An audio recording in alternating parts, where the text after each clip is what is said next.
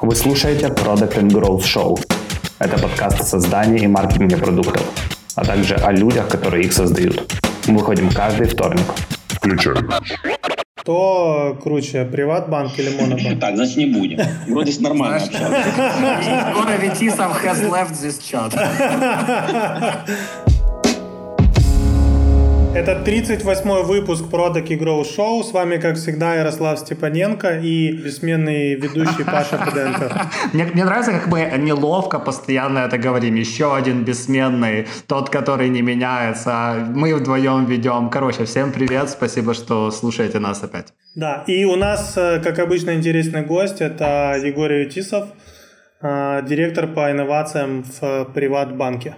Привет, Егор. Привет, бессменные ведущие. Я же говорил, он шутит смешнее, чем мы. Егор, слушай, на этой точке мы вообще просим обычно людей э, рассказать немножко о себе, потому что у нас достаточно много слушателей не только из Украины, возможно, не все в курсе, что такое приват, кто такой ты и что такое инновации в этом банке. Э, хорошее начало.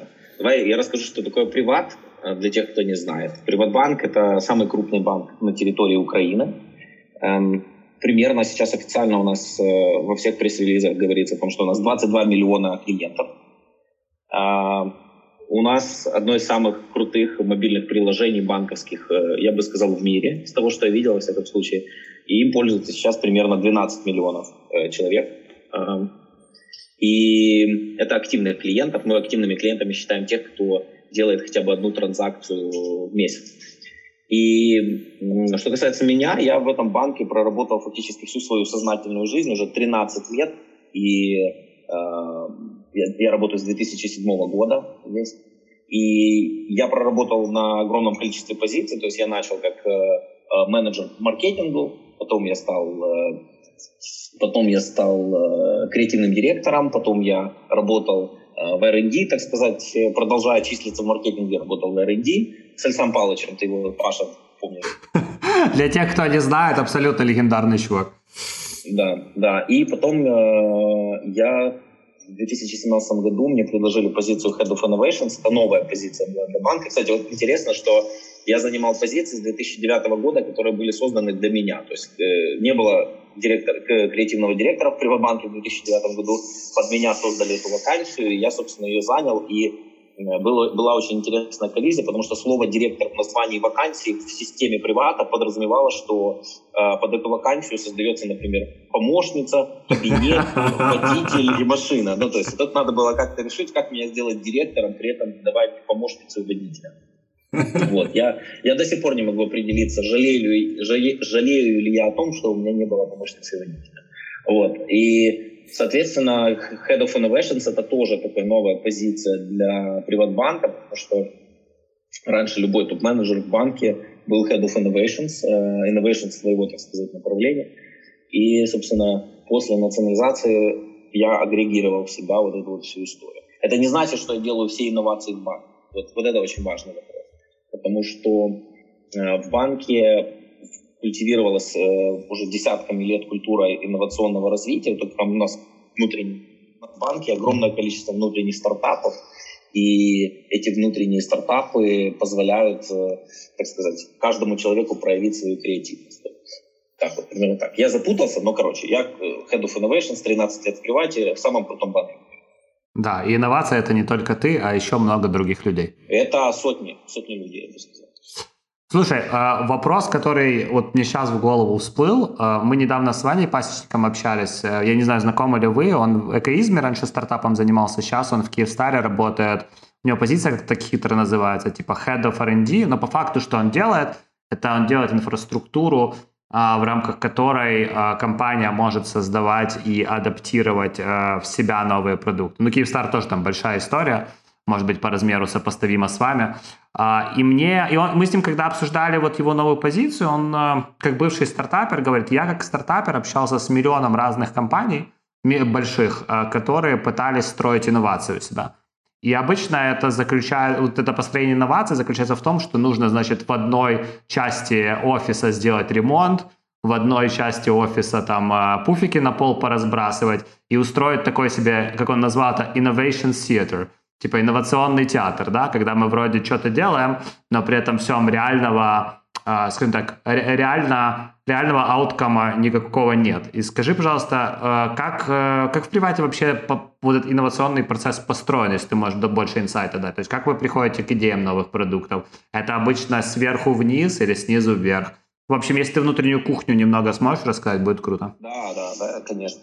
Ну, собственно, моя фун... одна из моих функций как раз э, и заключается в том, чтобы поддерживать эту инновационную культуру э, внутри банка, которая так очень, очень сильно развита. Обычно инновация это же не какая-то супер, не всегда, скажем так, супер новая технология, которая обеспечивает невероятный прорыв в будущее, э, каким был, например, Коризоид, который был разработан внутри привата в свое время.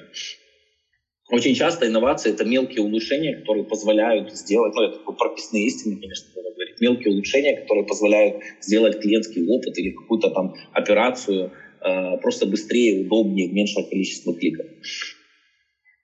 И надо сказать, что видение о том, как можно улучшить операцию, обычно возникает у человека, который отвечает за ежедневное функционирование этой функции, операции или продукта.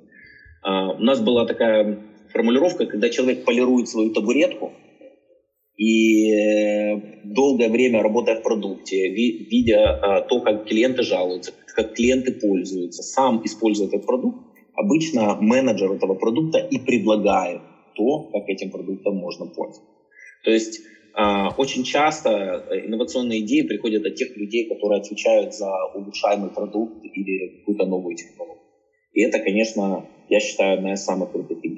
Но это не, не э, убирает того факта, что и топ-менеджеры иногда очень часто с этими приходят с какими-то идеями, а, которые позволяют этот, или, например, с импульсом, который позволяет улучшить продукт. Потому что топ-менеджеры обычно являются а, э, адресатами жалоб.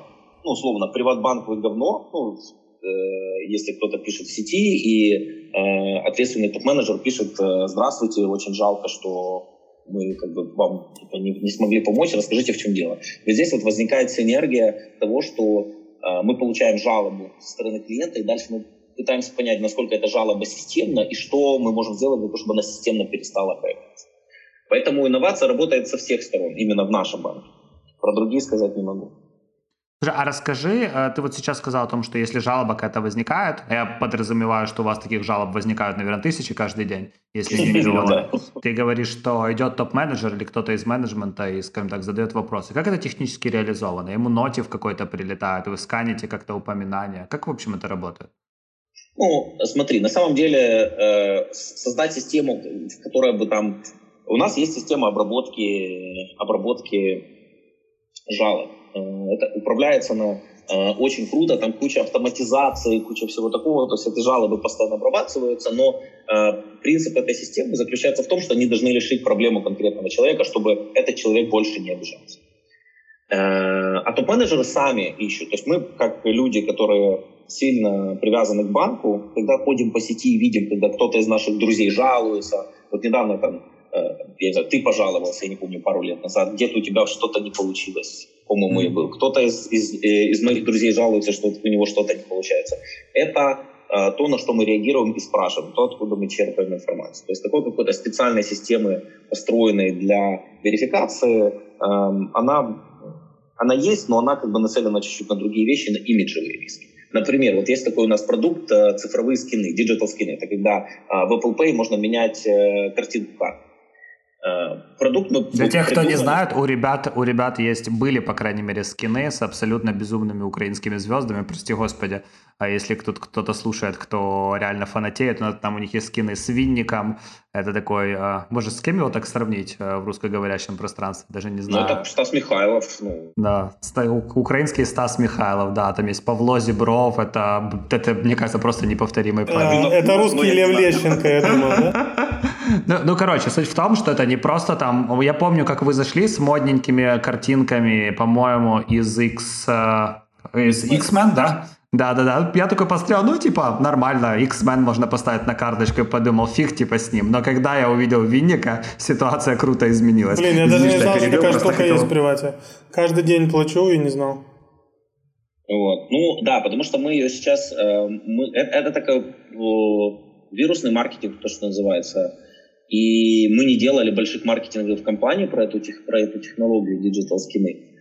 Эм, давайте я, наверное, начну сначала, мне кажется, чуть-чуть углубился. Да, да, да. Значит, мы начали получать огромное количество жалоб в Инстаграм. То есть я еще отвечаю за Инстаграм и несколько социальных сетей.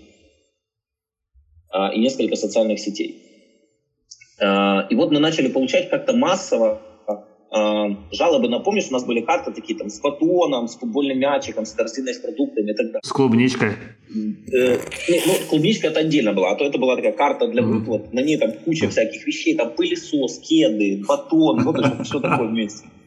И мы получили, да, мы там Приватбанк, какая галимая карта, какой говно, дизайн говно и так далее. И дизайн действительно не очень был. Вот. И да, тут было два варианта. Ну, либо менять саму карту, сам пластик. А, и еще очень интересно было. Э, все эти жалобы сопровождались фотографией. Причем фотография была скриншотом из Apple или Google Pay. И никогда не фотографией реальной карты. То есть люди, платящие Apple и Google Pay, открывали Google Pay, видели эту карту, платили, но делали скриншот, говорили, Приватбанк, как вы задолбали. У нас возникла мысль, а вот что если мы будем менять не карту, а мы будем менять э, картиночку в Apple и Google Play? Потому что карту люди, которые платят Apple и Google Play, практически не достают по нашей статистике. И тогда у нас родилась вот эта история с digital скинами. И я тебе хочу сказать, что мы придумали технологию, как делать. Ее придумала Маша Гурина, это э, тоже у нас Deputy Head of Innovations, ты ее тоже знаешь. Вот. Э, Маша придумала, как эту историю делать в августе 2018 года. Это самое интересное. И теперь по поводу X-Men. То есть мы готовы были к запуску примерно там, в э, август 2018, э, сентябрь 2018. Но запустились мы в мае 2019. И почему мы это делаем? Потому что мне, как менеджеру проекта этого, казалось, что если мы запустимся с какой-то большой франшизой, то мы, э, это будет круто. И вот это все время с сентября по, а, по апрель, или май, по, по апрель, ну, пусть будет апрель, по апрель 2019 года, более полугода, я потратил на то, на переговоры с большими франшизами. А оказалось, что самые популярные карты, это карты криповые, там, с радугой, с винником, с зебровым, с гречкой карты, которая вообще политическая карта, мы считаем. Вот. И это очень сильно показывает на то, что даже люди, которые считают себя, типа, я такой весь инновационный, им иногда нужно проходить то, что мы называем дизайн thinking сессии, для того, чтобы их почелленджили вопросы. Понимаешь? Я считаю это одним из... Э, эта ошибка до сих пор не дает спать, потому что мы потратили полгода просто на э, попытку привлечь те, э, те, оп, те визуалы, которые не давали нам никакого роста в этой всей истории. В итоге больше всего... Это, это, знаешь, есть такая шутка про то, что когда пара встречается, то первые там полгода, пока они вместе, они смотрят вместе какие-то, э, скажем так, э, э, околоинтеллектуальные сериалы, типа там Шерлок Холмс и так далее. А когда пара уже лет пять вместе, так можно и сватов посмотреть. Так тут вот тоже вы, вы немного, мне кажется, переоценили, даже не то, что переоценили, а пи -пи -пи, слишком много думали о том, что вашей аудитории зайдет. Да, да. Понимаешь, в чем прикол? Это думал я, и поскольку не было, не было челленджа в мою сторону, то есть никто мне не спросил, а почему именно такие карты, э, то я не, не пытался найти ответ на этот вопрос и, собственно, не увидел то, что было у меня перед носом. Это еще одна очень интересная штука в создании каких-то инновационных проектов. Поэтому вот такая вот история с этими digital-скинами. Так вот, основа здесь то, что мы получили очень четкий и прозрачный сигнал от клиентов, что вам нужно что-то делать. Понимаешь? И вот эта вот история э, с, с скинами, который Приватбанк вообще запустил первый в мире. То есть никто больше такого не делал. Сейчас два банка пока что за нами повторило. Это эм, Рокетбанк, э, как, я не знаю, там земля ему пухом, я не знаю, он, еще, он уже закрылся. Уже, уже же вроде все, да. Да, да. И э, Монобанк на детских картах сделали уже история. А, а на что, кстати, влияют еще? На какие-то метрики влияют эти скины? Ну, то есть, понятно, людям приятнее стало, а на что это повлияло как для бизнеса? Да, это мы, кстати, не рассматривали эту историю, когда создавали в контексте бизнеса. То есть это было несложно сделать, это сильно снижало, как бы снижало негатив. А, и на бизнес-метрики мы не смотрели. Но э, в конце прошлого года мы сделали аналитику и увидели, что у нас примерно полмиллиона клиентов – без каких-то больших маркетинговых кампаний стали использовать digital эти скины. И мы заметили, что э, на, на следующий месяц после установки digital скинов э, клиенты, которых установили, начинали платить на 18% э, чаще картой, э, кошельком, вернее, Apple или Google, чем э, пластиковой картой. То есть, то есть рост транзакций почти 20% составил. Ого, ого. Да, и э, мы... Для меня, как для человека не из этой ниши, кажется, что это значительный результат. Это значительный результат. И когда мы начали общаться с э, ребятами из Apple и Google и показали им эту статистику, вот я, кстати, мы с ними постоянно обмениваемся презентациями на эту тему, и у них, насколько я знаю, стоит очередь, ну, во всяком случае, когда мы запустились и об этом написали с ним, у них стояла очередь из банков, которые хотели, типа, дайте нам эту технологию. Приблизительно Слушай, а как так получается? Банк в Украине, э, ну, опять же, Украина никогда не воспринималась такой мекой инноваций, а государственный, при этом всем делает какие-то штуки первые в мире. Как так вообще получается? Это залог чего? Залог э, уникального какого-то подхода к менеджменту или это залог каких-то исторических событий, которые на это влияли? Как так, в общем, получается? А, у меня есть гипотеза, я не знаю, правильная или нет, но пока что она в моих глазах подтверждается. То есть вся украинская банк, вся, вся банковская индустрия в Украине очень инновационная относительно европейских, американских банков. Uh, условно, Ощадбанк, uh, uh, над которым у нас почему-то принято насмехаться в Украине, с точки зрения европейских банков, достаточно технологически продвинут и очень неплохо. И то, например, как быстро они интегрировали Google Pay, как быстро они интегрировали Apple Pay, говорит об их очень высокой компетенции. Поэтому практически все банки в нашей стране, ну, из крупных, они в состоянии э, самостоятельно закодить или сделать то, что э, европейские, американские банки предпочитают покупать. То есть для наших украинских банков у них достаточно высокая IT-компетенция. Вот. И эта история возникла не от хорошей жизни, опять же, мне кажется. Она возникла потому что в Украине у банков э, достаточно низкая маржа на каждом клиенте, то есть у нас достаточно небогатое население, поэтому много зарабатывать там, на процентах не получается. И для того, чтобы зарабатывать неплохо, надо, если ты хочешь в ритейле обслуживать именно людей, тебе нужно обслуживать большую массу людей. Э, для большой массы людей тебе нужна большая масса сотрудников. И э, для того, чтобы сократить количество сотрудников, нужно максимально автоматизировать процесс. Соответственно, это моя гипотеза, я не берусь э, утверждать, что она самая правильная, но это именно то, что, мне кажется, повлияло на, э, на то, что наши украинские банки достаточно инновационны, потому что они не жируют, и поэтому им приходится выкручиваться и развивать в себе вот эти вот скиллы, эти компетенции. А вот то, что происходит на Home или на логин странице привата, это инновации или это маркетинг, или кто это придумывает?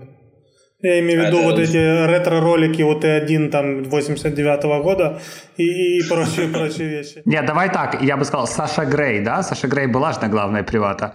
А мне интересно, Она это как там вообще? ровно 4 часа, но запомнилась, судя по всему. Это было в 2015 году, но запомнилась она, видишь, как надолго. Слушай, э... Может, не все знают, кто такая Саша Грей, кстати? Я думаю, это как раз все знают. Давай будем реалистами. Ну да, да. Но смотри, э, мне кажется, то есть инновации, они могут быть не только в технологии. Инновация — это вообще как бы э, чуть-чуть другой подход к тому, что мы делаем. Инновация может быть в бухгалтерии, инновация может быть в маркетинге, инновация может быть в, в пиаре и так далее. Конкретно э, ролики на Приват24 это была инновация в пиаре, хотя это называется панк-маркетинг. Ее в свое время придумал Александр Витязь, а мы уже упоминали его. Вот. Да, у меня, простите, я, я как многодетный отец не могу скрыться от детей. Ну, нормально, сейчас на карантине у всех так. Да, у меня э, младший сын просит наругать старшего.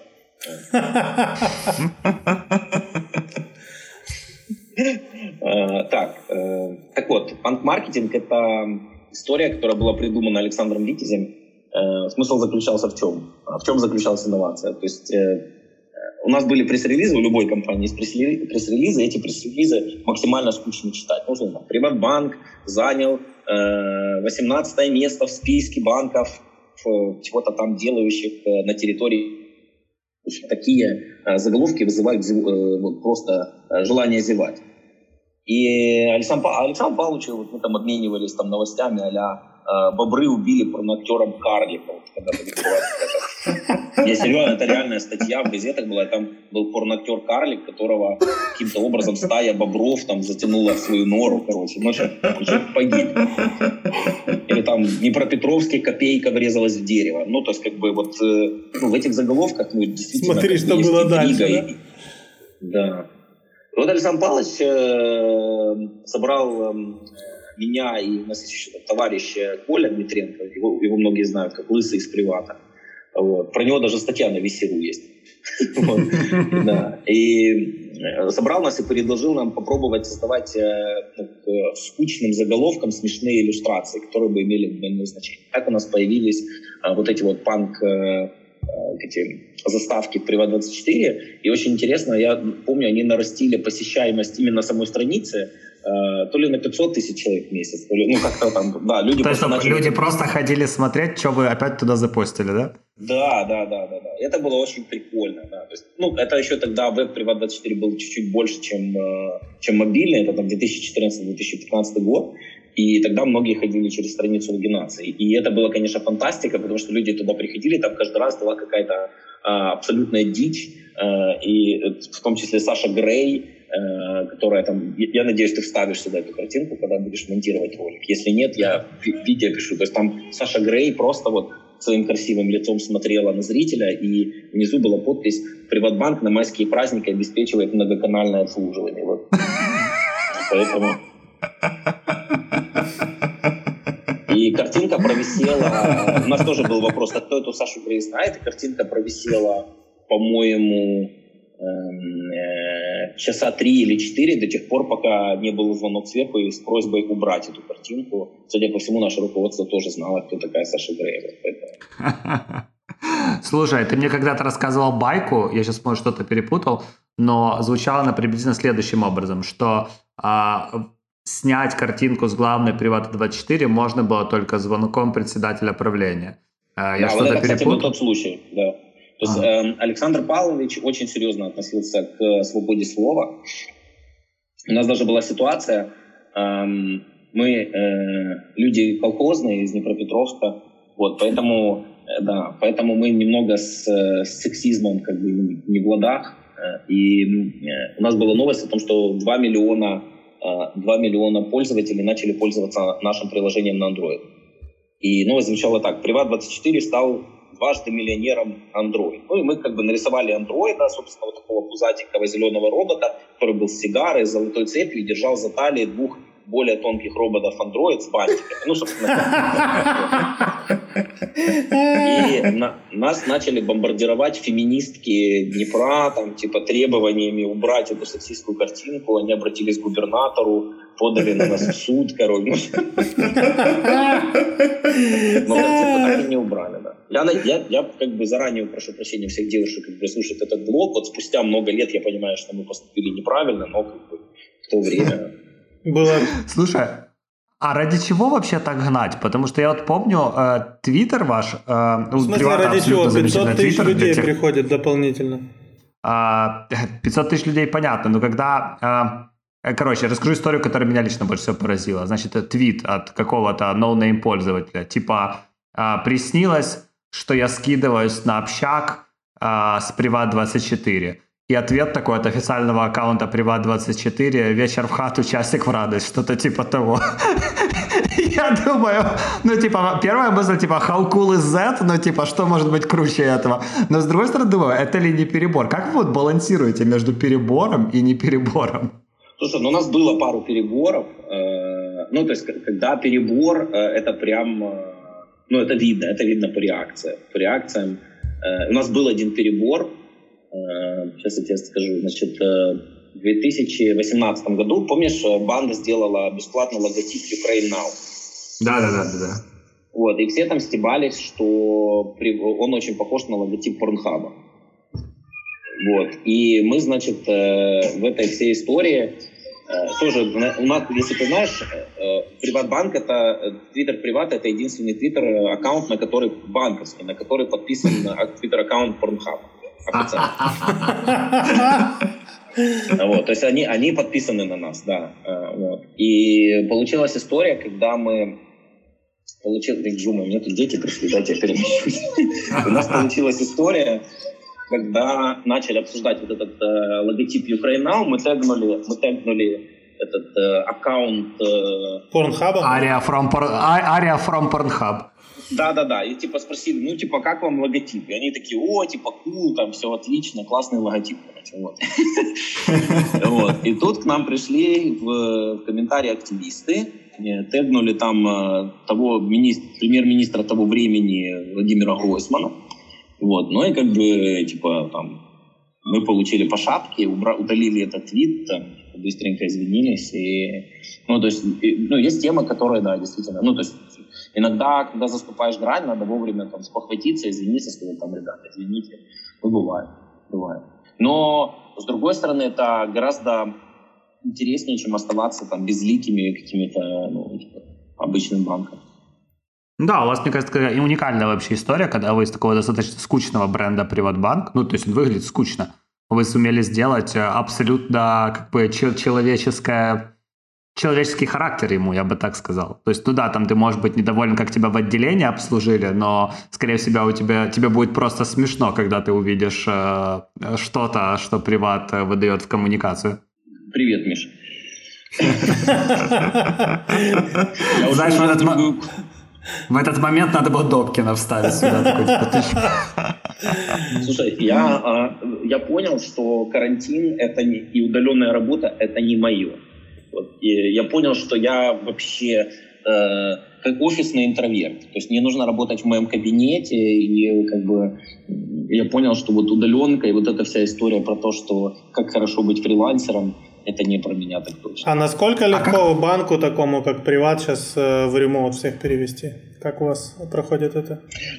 Слушай, э, мы на самом деле, ну, вот если взять Приват и все наши процессы, э, мы и так все в ремоуте. То есть просто сидим в одном офисе, но практически все процессы у нас переведены в онлайн. То есть у нас нет ни бумажного документа оборота, нет никаких причин встречаться вживую, кроме там понятных там по креативу и то есть когда тебе хочется встретиться с живыми людьми, все-таки это быстрее решается. Поэтому тех, с технологической точки зрения переход э, в ремоут э, для хед-офиса особенно. Понятно, что отделения в ремоут перейти не могут, потому что многие люди все-таки нуждаются в физическом офисе.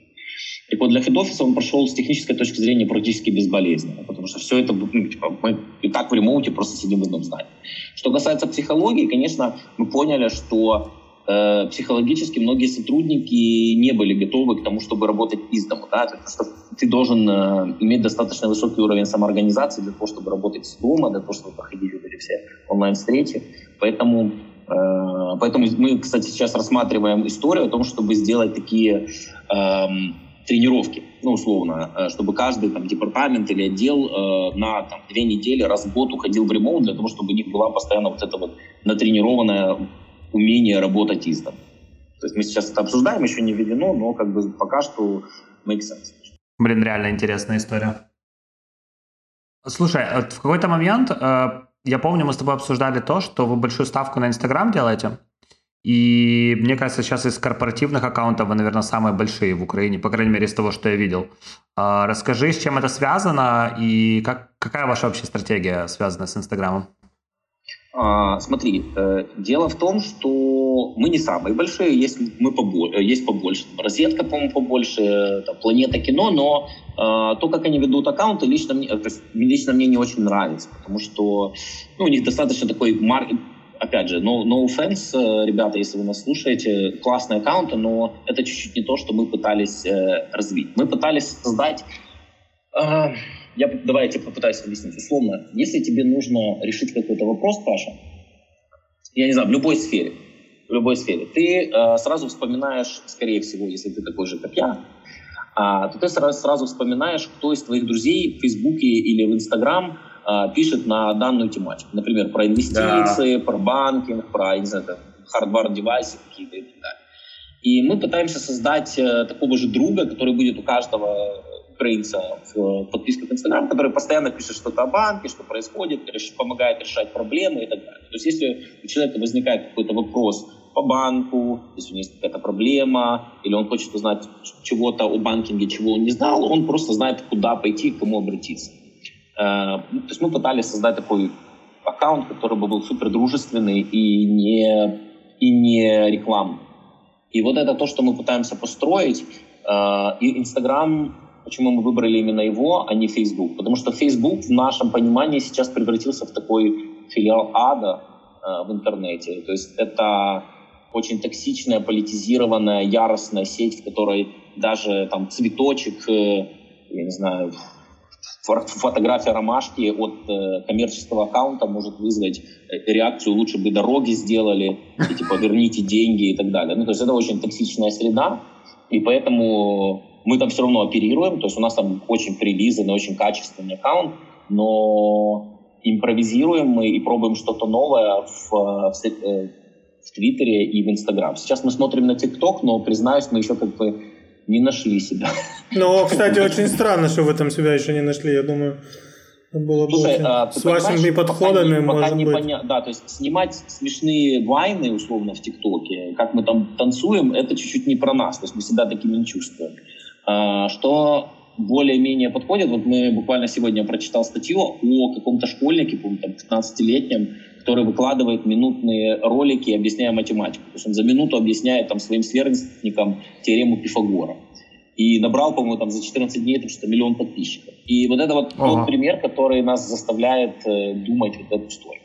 Вот, кстати, у нас такой, видите, про пиар и SMM получается подкаст, а не про инновации. Да, да, да. да, да. Но это, кстати, вот очень интересно. У нас есть пиар-департамент, и, но Инстаграм, и там как бы основная часть соцсетей. Но Инстаграм, э, он пока еще у меня, потому что э, у нас внутри банка подразумевается, что Инстаграм э, — это инновация, то есть мы пробуем сейчас. То есть это еще не established mm-hmm. какая-то модель коммуникации. Поэтому сейчас ею Инстаграмом управляю я, как только он дойдет до какого-то уровня, когда мы поймем, что его может, можно передавать в пиар, мы его не в пиар и возьмем что-то другое. Там, TikTok, э, э, Apple подкасты. То есть мы сейчас очень мощно смотрим в сторону подкастов. Э, вот то, что вы делаете, ребята, это очень круто.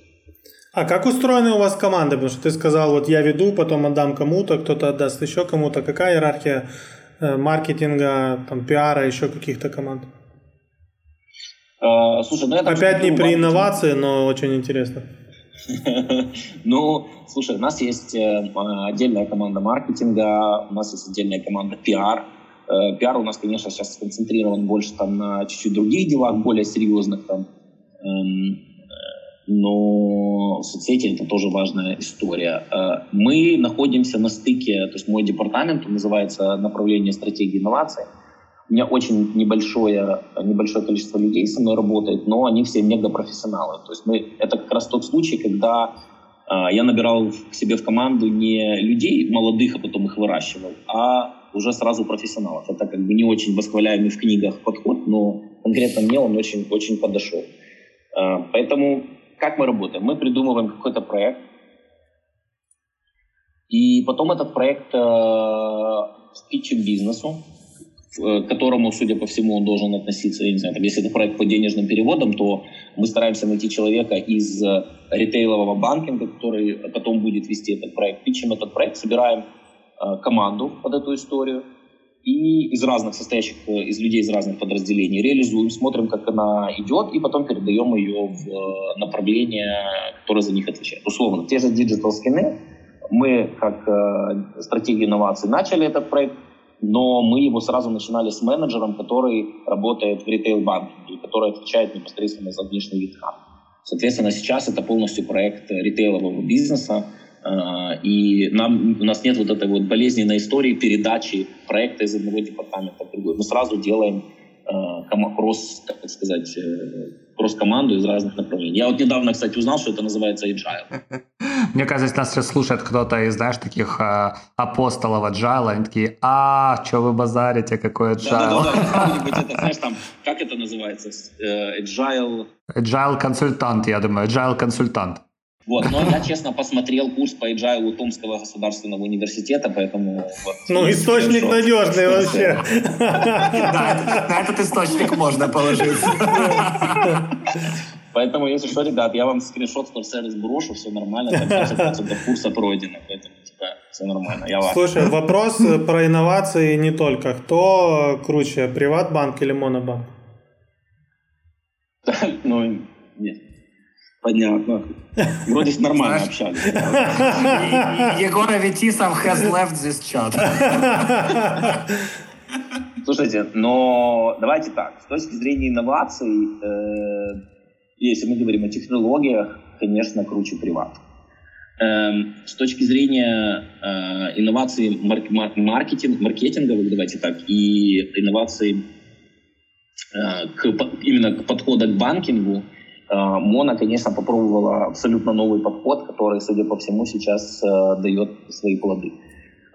Мы не, мы не можем не, недооценивать то, что они делают, потому что то, что они делают, это с точки зрения банковского рынка, конечно, фантастика ну, я не знаю, то есть они, по моим подсчетам, э, по, по моим оценкам, больше, чем многие банки, там, заявляющие, что они крупные, условно, да? то есть, которые идут там после приват. То есть у них сейчас карт э, активных э, невероятное количество. У них э, с точки зрения аудитории, безусловно, то есть то, что они сосредоточились на аудитории, у которой исключительно есть смартфон, это тоже невероятные преимущества с точки зрения скорости развития и адаптации новых продуктов, потому что это та аудитория, которая способна принимать новые продукты. У нас же все-таки вся Украина представлена, и там 5 миллионов пенсионеров э, требует от нас там более э, серьезного подхода там, к внедрению каких-то там новых подходов к оплате чего-то там. Вот. Поэтому э, тяжело сказать. В чем-то они, конечно, классные, в чем-то мы покласснее будем. Вот. Поэтому такой ответ смотрел, устроит или я сильно был где-то... Не, очень красивый такой дипломатичный ответ. Да, ну я имею в виду, вы же не хотели сказать, очень... чтобы я там кричал, что Мона вообще ничего.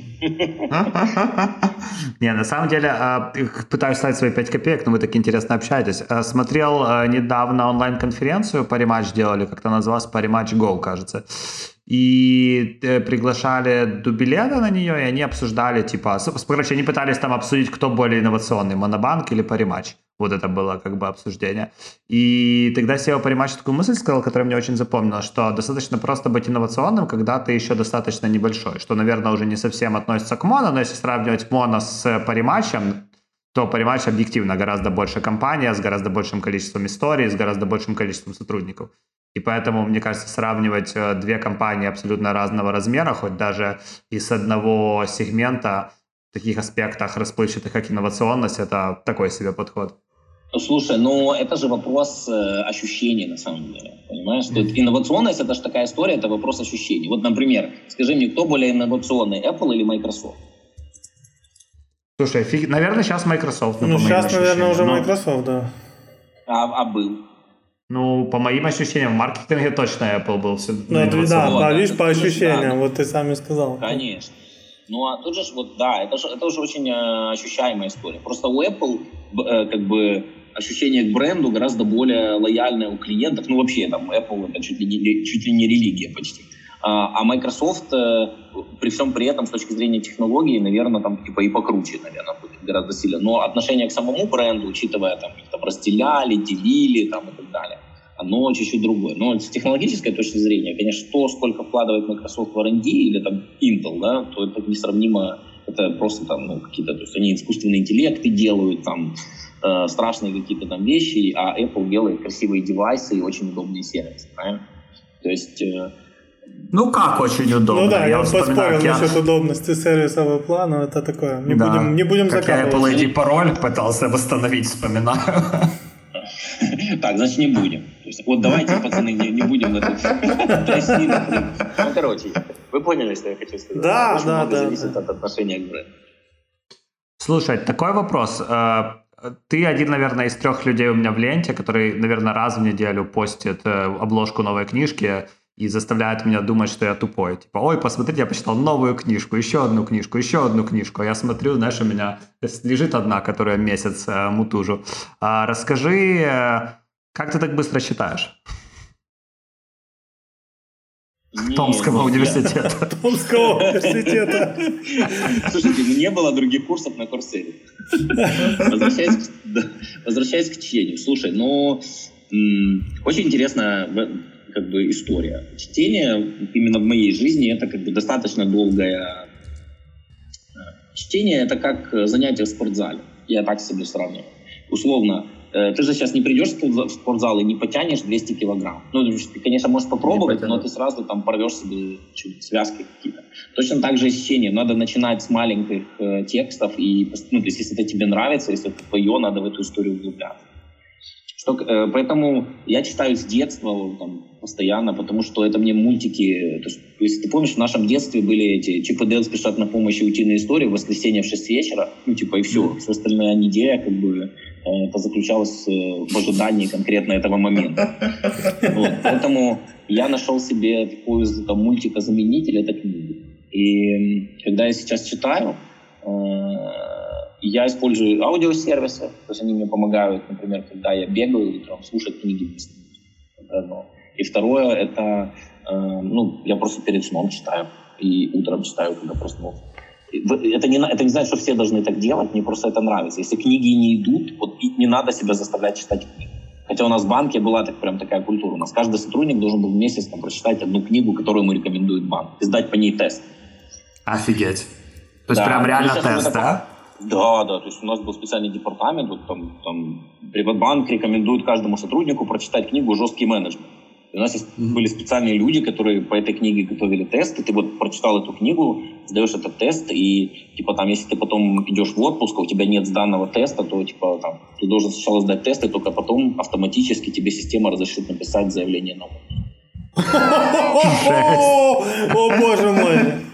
Ничего себе. Оно то включалось, то выключалось. Ну, посмотри, это не только на книге, там еще другие тесты есть квалификационные, которые ты должен был сдавать для того, чтобы там о, я не помню, там в отпуск, куда-то еще, там какие-то есть там виды документов, которые там тебе показывают, сколько у тебя сдано, сколько не сдано тестов твоих обязательных. И типа там в зависимости от этого, что ты должен пройти, ну, разрешают тебе этот документ автоматически продолжить дальше там заводить или нет.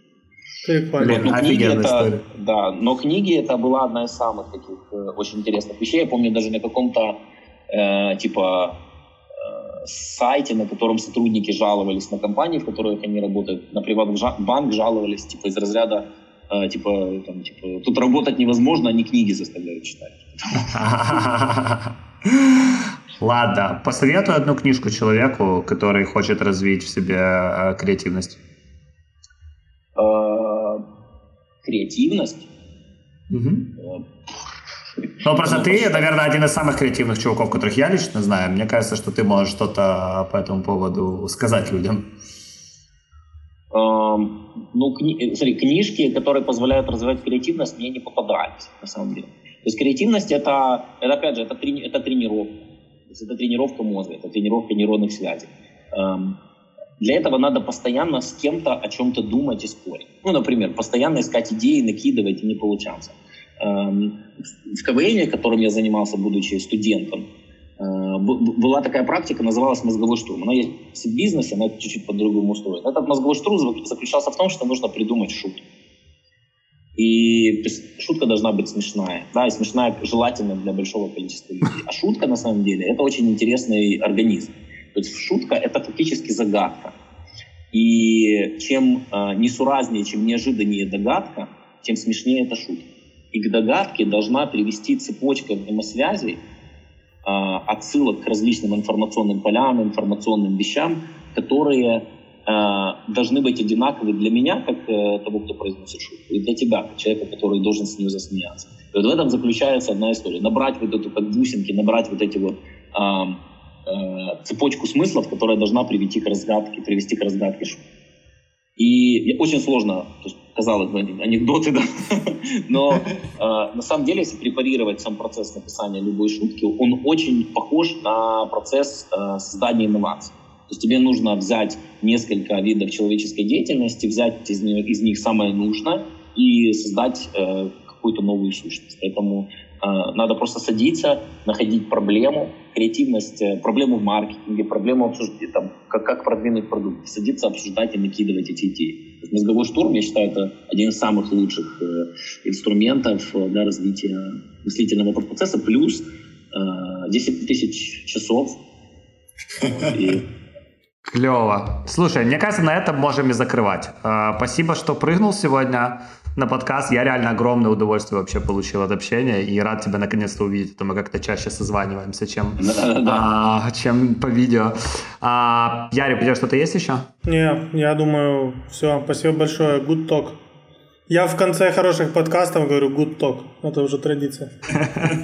Я, я сейчас пошел перебирать ваши подкасты, 37 предыдущих. Мне просто интересно, сколько раз сказал good talk. Ну, кстати, не очень часто. Ну, может, не всегда в эфир попадал. Good. Ну все тогда, парни. Рад был всех видеть. Услышимся да, в следующий вторник. Спасибо, Егор. Да, пока, ребят.